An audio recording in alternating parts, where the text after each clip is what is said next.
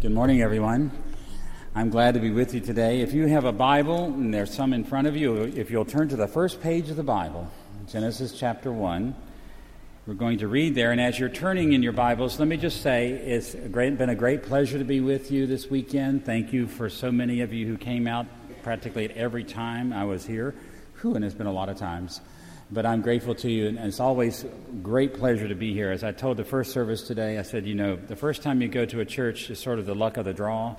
Second time, they may be making a mistake, but the fifth or sixth time, I guess it was intentional. So thank you. I'm glad to be with you today. We're going to read from Genesis chapter 1, beginning in verse 26. Hear now the word of God Himself. Then God said, let us make man in our image, after our likeness, and let them have dominion over the fish of the sea, and over the birds of the heavens, and over the livestock, and over all the earth, and over every creeping thing that creeps on the earth. So God created man in his own image. In the image of God, he created him, male and female, he created them, and God blessed them and said, Be fruitful and multiply and fill the earth and subdue it, and have dominion over the fish of the sea, and over the birds of the heavens, and over every living thing that moves on the earth. May God add his rich blessing to the reading of his word. Let's pray together. Our Lord Jesus, we turn to you after reading a passage like this because we know these words were written down thousands of years ago and spoken countless years before that. And we wonder, sitting here in this place today, what would you have us learn from them for ourselves now? And so we turn to you because we call no one our teacher but you. We hope in no one like we hope in you. We trust no one like we trust you. And we're praying now that you will send Holy Spirit to us that he may fill each heart in this room so that our eyes may see anew and our ears hear afresh this word from you. And as you do, we will praise you for it. Amen. My father worked on the railroad, and I remember one summer, I was about 10 years old, I think it was, they were on strike whole summer. So it was a convenient time to do something that he had wanted to do for years, and my mother had wanted him to do for years, and that was to add a room to our house. My dad and I spent the entire summer working on this room. I learned a lot about carpentry and a lot about building things at that point. It was, um, it was an arduous summer for me, but I can remember my mother every morning leaving the house, getting ready to go to work, and all she would ever say about it as she left was, All I care is this room doesn't look like it was added to the house. So we worked very hard to make it not look like it was added to the house. And every evening when she'd come home, of course, we'd want to show off all the things we had done and everything. And, but she would just walk through and just sort of wave us off and say, I don't care, I don't care. All I care about is it doesn't look like it was added to the house. So we made sure that the floors were lined up perfectly, that the windows matched, the brickwork interlaced just right, that the pitch of the roof was just, I mean, it was unbelievable. Unbelievable how hard we worked on this. But I can guarantee you, if you saw my parents' house, it would take you about two seconds before you'd say, that room was added to the house. because unless you're a master architect or a master builder, you add a room to a house, it looks like it was added to the house. I want to talk to you this morning about something that most of us add to our houses, the houses of our lives. It's something that we attach to our lives if we ever get around to it. It's not a part of the original floor plan of most of our lives. Instead, it's something that once you get things settled in your life, you might actually begin to make a part of your life. But what God wants you to do is to see that this thing that you might be adding to your life is actually a part of the original floor plan for what it means to be a follower of Jesus, but even more basic than that, what it means to be a human being. Now, as I look around this room today, I think all of you are human beings. Some of you are followers of Jesus, and some of you probably are not. But this message, this part of the Bible, is for everybody who's a living, breathing human being. because it describes the original floor plan of what that means the floor plan that was set up by the one who made all things. The first thing I'm hoping we're going to do is to notice what God calls you and me in this passage. And you've, if you've been around Christianity at all, you've heard these terminologies. So let me just read it to you. What God actually called us, beginning in verse 27. So God created man in his own image. In the image of God, he created him. Male and female, he created him if you have known the Christian faith or been around Christian people, you know that we call people all kinds of things. Sometimes they're not such good words, but sometimes they're appropriate words. They're sinners, or we say they're saved, or we say they're redeemed, whatever it may be. But one thing that the Christian faith says about people is that people are the image and the likeness of God. Now, that's a tall order to be the image and likeness of the one who made everything that exists. And so sometimes we know that's a good thing, but don't quite know how to put our finger on what that means. And so, what I want us to do is to think about what it meant when God first said it and what it meant when it was first written in the Bible. And to do that, we have to get into a time machine. So, get in the time machine with me. Got to go back thousands of years in time, all the way back to the days of pyramids and ziggurats and Egyptians and pharaohs, you know, back to those days of Charlton Heston and Yul Brynner, those guys. Okay? You way back there now with me? Because back in those days, thousands of years ago, Israel, the people to whom the Bible belonged, they were not the only people who used the expression image of God or likeness of God to talk about people. They called people the image of God, the likeness of the gods, the son of the gods. They would use all these things as synonyms. But in Egypt, in Babylon, in Assyria, in Canaan, all through the ancient Near East, they would use this terminology, but they used it to refer to only one person. Only one person in all society. And you know who that person was. It was Yul Brynner. It was the Pharaoh, it was the emperor, it was the king. Only the king was the image and the likeness of God, and everybody else was something a little less than that, depending on where you ranked in society. Only the king. And the reason for this was because in those days, in those cultures, they believed that kings had a very special role in human society. It's the kind of role that even modern politicians often wish they had. But in those days, they actually believed that they had it. And it was this that the king was special in the eyes of heaven, and that the king was so special that he was to learn the will of what the gods in heaven wanted and then use his power to make it happen down here on the earth. To make heaven's will fleshed out on the earth. And so it was very important to be the image of God because that meant you got to decide what the cities looked like, what the laws were, all kinds of things, because you were doing it like the gods in heaven wanted it to be.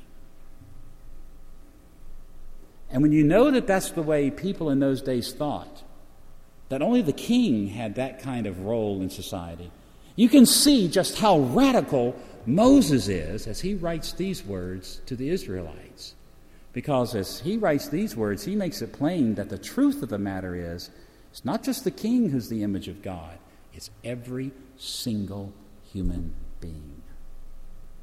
Every single one of us has the dignity, the value, the importance, the job that they all thought only belonged to the king. And that was to win, learn the will of God in heaven and to make it happen on the earth. And Moses is saying to them, they lied to you and you can imagine, can't you, just how difficult it was for them to believe this? I mean, after all, they had been for hundreds of years now slaves in Egypt. And one of the ways you keep people in slavery is by convincing them that you are better than they are, that there's something less than you are. And now Moses is telling these former slaves it was all a lie. You're all the image and the likeness of God. It must have baffled them to know what in the world that might mean. And I think you can understand how difficult it was for them because it's difficult for you and me. It's difficult for us, even today, to believe the implications of what it means to be the image and the likeness of God. I mean, think about it this way. I know we're in a political season and it's very dangerous to say anything about politics, especially nowadays, but I'm going to say something that everybody in this room ought to agree with. Are you ready for that? Can you believe you could do that? You could actually say something in public about politics right now that everyone would agree on? Well, here it comes. You ready? President Barack Hussein Obama is a very important man. Well, of course we know that's true. Of course. Everyone knows that's true because when he decides we're going this way, it affects the whole course of human history. And if he decides we're going that way, it's going to affect the whole course of human history in that direction. We know he is an important man. And so, for that reason, we really don't want him to have the flu. He might make a bad decision. We don't want him to have a sinus headache. Can you imagine the kind of decisions you'd make with a sinus headache as President of the United States? We don't even want him and the First Lady to have a big argument tonight. I mean, you can imagine that, can't you? They have this big argument, and at the end of it, he says, Oh, yeah, you don't like that? Well, watch what happens when I hit this red button. And he pushes the button, and the world goes up in smoke. You don't want that to happen. Mm, nope, because he's an important man. But now, what about you? A lot of you have had the flu already. We don't care. Some of you sitting in this room have a sinus headache right this very minute. So what? And, you know, if you could find a red button to push at your house, it wouldn't do anything. So obviously, you're not important.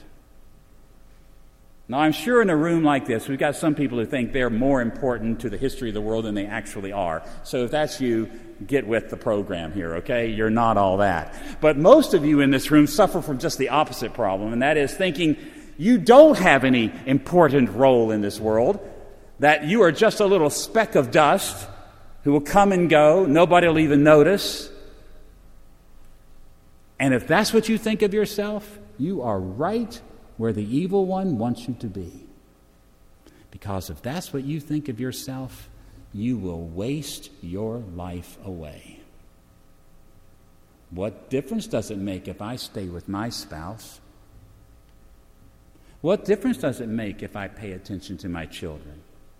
What difference does it make what job I do, whether I cheat or lie or do the right thing? What difference does my life make? If you don't think it makes a difference, then you are right where the evil one wants you to be.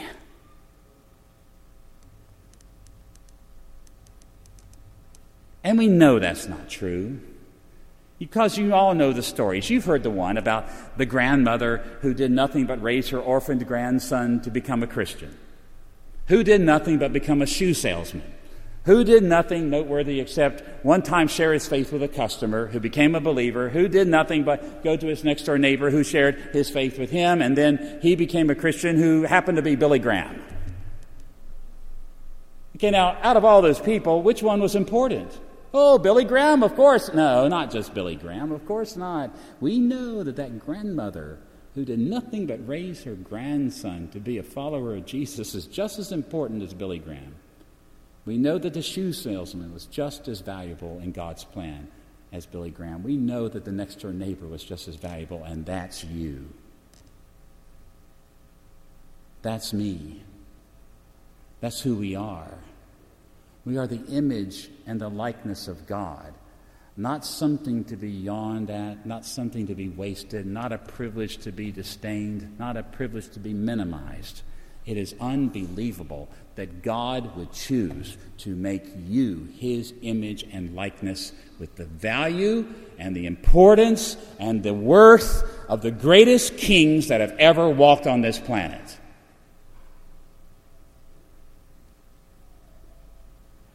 Just find your place in this world and you'll see it. Okay, you know, I kind of like that. I kind of like that teaching in the Bible that says that in God's plan for the world, people are important. That we're not, like many people would say today, the virus that happened to land on this planet, ruining the planet. No, no, we're the image and likeness of God. I kind of like that. It actually makes me think sometimes that maybe all my efforts are worth it too. But sometimes, you know, you can get a title like that. Image of God sounds really nice. King's value. Okay. That sounds great, but sometimes the job itself that you'd get with a title like that may not be so good. Job titles and job descriptions are sometimes two very different things. I remember when I was 17, I was working in a music studio teaching guitar, and I needed a full time summer job. And so I asked the owner of this small studio if I could have a full time job. He said, Sure, that'd be great. And I said, Well, um, what will it be? What do you call the job? He said, Well, how about we call it this? How about we call it uh, assistant to the owner? Oh, yeah, that sounds good to me. 17 years old, I knew what that meant. That meant when he'd leave the shop, I would be the boss. So I'd put my feet up on his desk and boss people around like he did all day. That'd be really great. 17 sounds like a wonderful, wonderful job. But when summer came, I found out that being the assistant to the boss, being the assistant to the owner, didn't mean that I was going to get the boss people around. What it meant was I had to do everything that nobody else wanted to do. I was the one that cleaned the toilets. I was the one that washed the windows. I was the one that delivered grand pianos in the heat of summer up flights of stairs all by myself. You remember that Laurel and Hardy clip where they watched the piano go down those long steps? And they, you remember that one? Um, I've done that. I've watched a grand piano that I was pushing upstairs go all the way down the hill. It was amazing. It was a great job title, but it wasn't such a great job. In fact, it was a horrible job, to tell you the truth. I would say that even now. And you might think that that's sort of a trick that God is playing on us by calling us something special and then giving us this job. But let me tell you something this job that you have as the image of God is as spectacular as the title is. It's as unbelievable as the title itself. Listen to the way God puts it. And God blessed them and said to them, Be fruitful and multiply, and fill the earth and subdue it, and have dominion over the fish of the sea, and over the birds of the heavens, and over every living thing that moves on the earth. You know something? Even if you knew that that verse was in the Bible, it's so unfamiliar and so foreign to you and me I may as well have said that in Russian. I mean, think about it this way. When you go to a party and you meet somebody new and they ask you, What do you do? When was the last time you said to them, Well, I'm fruitful and multiply. How about you? Now, what do you do? Well, I have dominion over the earth. How's that going for you today? Is that the way you talk? Is that even the way you think about yourself? Of course not.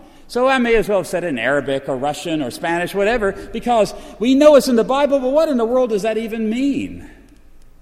What's that got to do with me? What's that got to do with you? I mean, is there something real here, or is this just a bunch of religious talk? Be fruitful and multiply, fill the earth, subdue it, and have dominion over it. Sometimes I think I'm the only person in the world who gets up in the morning and who asks in a very serious way, Is it worth breathing again? I think most people get out of bed, at least this is what they tell me. They get out of the bed and they keep breathing because they're afraid of the alternative. I, think, I don't know how to tell you this, but I'm not afraid of the alternative. Death doesn't scare me the least. And so when I get up in the morning, I really sometimes, thinking about how hard it's going to be to be the image of God, I actually have to ask the question uh, why am I doing this again? Why am I breathing one more time? Well, the answer of the Bible is this we are to multiply more images of God and fill the world up with them, and we're to have dominion over the earth. Let's unpack that just a little bit. Here's the picture that the Bible gives us of the creation as a whole.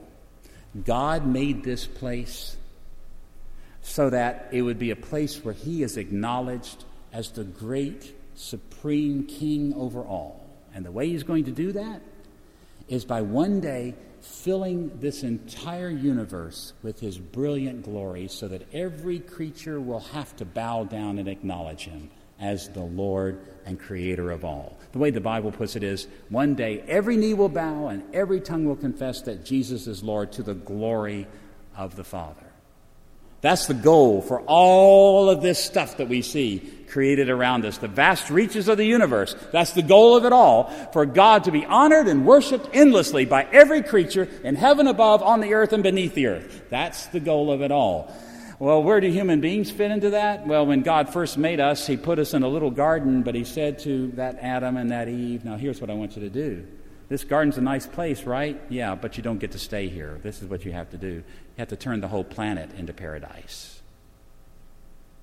Be fruitful and multiply. Fill the earth, subdue it, and have dominion over it. What God ordained for you and me to do is to prepare the way in this planet, prepare the way for the glory of God to shine in all its brilliance and for Jesus to be exalted as the King over all. That's why we're here. That's why we make more of us, so they can spread out and work out the changing of the whole world into a place that's well suited for the glory of the God of heaven and earth. That's how special you are. God could have done it like that, by his own power, but he chose not to do it himself, but to demonstrate his glory by doing it through tiny, little clay images like you and me. That's phenomenal. And how's it to be done? Basically, it's two things. Human beings are told here that what I want is my image to fill up the whole planet. Just fill it up. Can't make the whole world into paradise without a lot of people being involved, and that's what God wanted Adam and Eve to do. And of course, that meant have babies, but once sin came into the world, it meant more than just have babies. It meant let's make redeemed images of God, holy servants of God, because some people actually turn away from their Creator and they become the enemies of God. But God says now to you and me, fill the world up with redeemed images of God. Fill the world up with redeemed images of God. You know, some of us decry the fact that the culture around us is corrupting, and we wonder, why is it corrupting? Why is it corrupting? Well, one answer to that question is because there are fewer and fewer people who are redeemed images of God. And the numbers of those who are opposed to the ways of God are growing and growing in this part of the world. You want to do something about it? Then get busy making more redeemed images of God. And you know what that means? That means raising your children to be followers of Jesus. It means, be careful now, opening your life to your next door neighbor. It means showing kindness to people in the name of Jesus. It means being willing to take a stand even in the workplace at great cost. Because what we need today is people who do love Christ to be devoted to the task of making more and more images and likenesses of God in this world who have been redeemed from sin, not perfect, but redeemed and are on the right track of service to God. And when we ignore that, we watch the world around us crumble.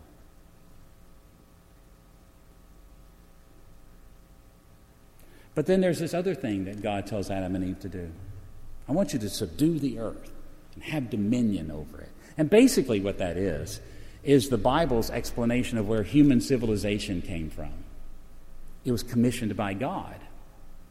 That human beings were to create holy civilization on this planet. Yeah, that means the roads, yeah, that means the electricity, yeah, that means the computers, everything that you can imagine that we've done in a holy and God fearing and God honoring way. That is what Adam and Eve were called to do in the very beginning. And it's what you are called to do. So you see, your religious life is not just here in this building. Your service to God is not just when you take a few moments to pray or read the Bible or talk to someone about Christ.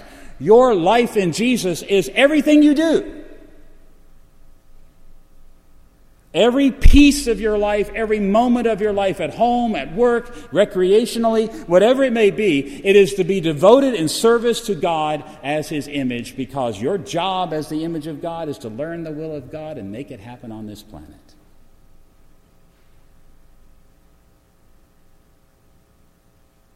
So, how are you doing at this? I mean, how's it going for you, this multiplying? And this having dominion over the earth, preparing the way for the glory of God to fill the entire universe. How's that going for you? Well, you know, it didn't go so well for Adam and Eve, did it? We don't know how long it took, but pretty quickly they turned away from God and whew, things got messed up. The nation of Israel In the Old Testament, they were the special A team of the human race, supposed to lead everybody in the direction of service to God. How did they do? Well, they did okay, but they really didn't do so well in the end. It all kind of fell to pieces. Jesus comes and builds his church. How's the church been doing? Well, we've, it's okay, actually, when you think about it, because our religion started in this tiny little place called Palestine, and now, where is it? It's all over the world. So, there are good things to celebrate in this, but now look at us again. And how are we doing? Well, not so well, actually. And you know what this did for people in ancient days? It made them long for someone to come. It made them long for a person to arrive and be born on this planet who would get it right. Someone who would multiply the earth and fill it up with redeemed images of God. Someone who would transform the planet into a new creation that would be so wondrous that it would be right for the God of heaven and earth to fill it with his glory. They longed for such a person for thousands of years, and we know his name. They looked for someone who could be their champion, to lead the cause, to accomplish it when they could not, and we know his name. So we, in our failures and our hopelessness and our despair at times, we know the one who has actually served God so faithfully, so perfectly, so wondrously that he will one day fill this entire planet with the image of God, and the glory of God will shine from one end to the other. And his name is Jesus.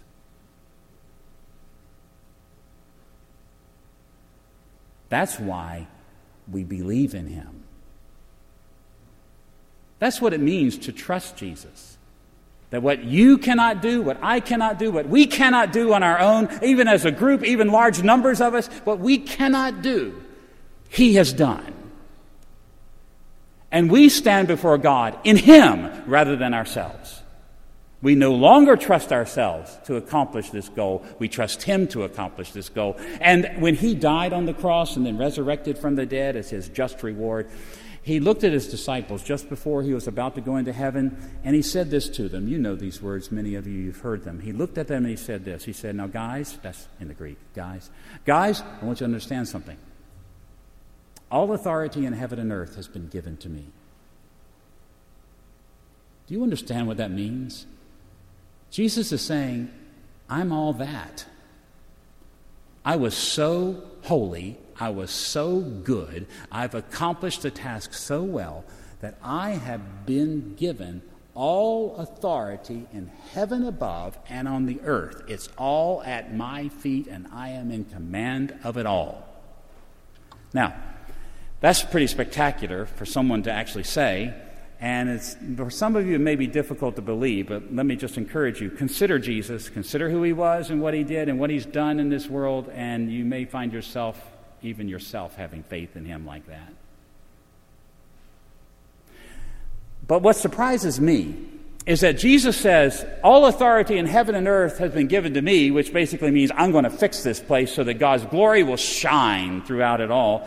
And then he looks at his disciples and he says something very odd because if I had been Jesus, this is what I would have said. I would have said, Now, everything's under my control. I got it all made. So you sit back, watch the show. It's going to be unbelievable. Watch what I do. You won't believe how great this is going to be. That's what I would have done. But you know, that's not what he did. Because right after he said, All authority in heaven and earth has been given to me, he turned to his disciples and he said, Go therefore and teach all nations, baptizing them in the name of the Father, the Son, and the Holy Spirit, and teaching them to observe everything I've commanded you. And don't worry, I'll be with you right up to the end. Right up to the end.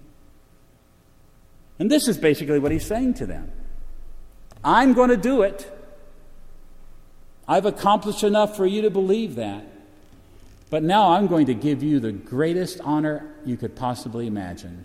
You get to participate with me in the transformation of the whole creation into the kingdom of God.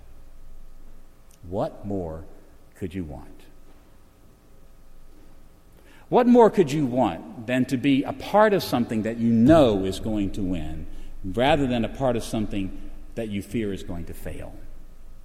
What more could you want than to be a participant in the transformation of the entire world into God's kingdom so that God may be honored and praised endlessly by every creature in heaven, on the earth, and beneath the earth? This thing being called the image of God, serving God, knowing that that's your purpose, that you've been called to this, is not something trivial. It's not something to be pushed to the side. It's the greatest honor you could possibly imagine. So don't make it an extra room on your house. Don't tag it on there that once you get around to thinking about what God wants you to do with your life after you've done everything else, then maybe Jesus can fit in there. Don't wait on that. You see, it's not an extra room. My mother was very disappointed in that room, by the way, because it did look like an extra room. Don't make the call of God in your life an extra room in your life. Realize that from the beginning, this was the original floor plan for what it means to be a human being.